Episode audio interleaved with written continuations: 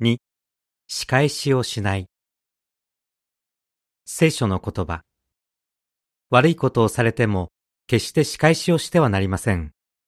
できる限りのことをして、どんな人とも平和な関係でいるようにしましょう。復讐してはなりません。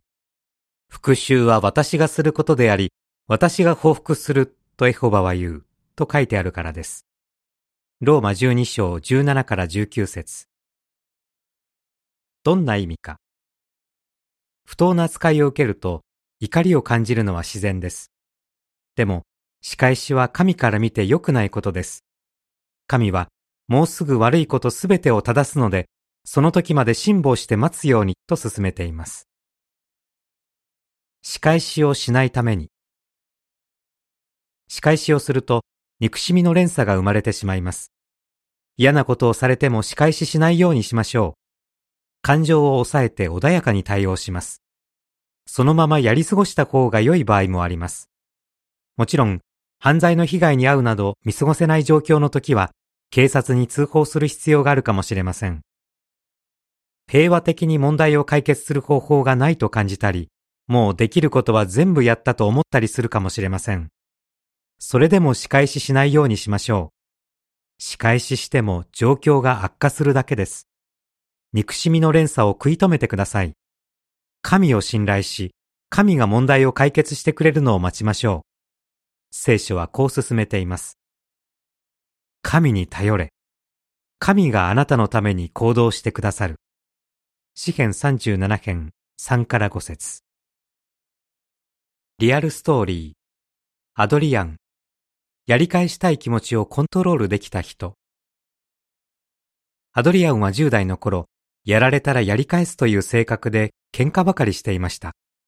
当時を振り返り、こう言っています。打ち合いはいつものことで、血まみれの死にそうな状態で路上に放置されたこともありました。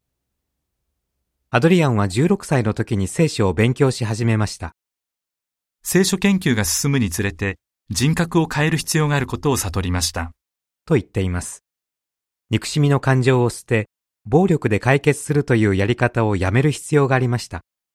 自分を変える助けになったのは、復讐してはならないというローマ12章17から19節の言葉です。アドリアンはこう話します。エホバがご予定の時にご自分の方法で不正を正されるということを信じられるようになりました。徐々にではありますが、暴力的な生き方を改めることができました。ある晩、かつて対立していたグループの若者たちが言いがかりをつけてきました。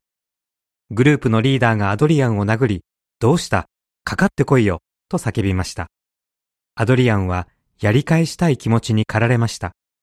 でもエホバに短く祈り、仕返しをせずにその場を立ち去ることができました。アドリアンはこう言います。翌日、そのリーダーとばったり出くわしました。思わずやり返したくなりましたが、この度もエホバに自制心を願い求めました。驚いたことに、その若者は近づいてきてこう言いました。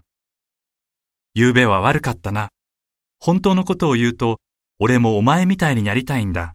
聖書を学びたいんだ。怒りを抑えて本当に良かったと思いました。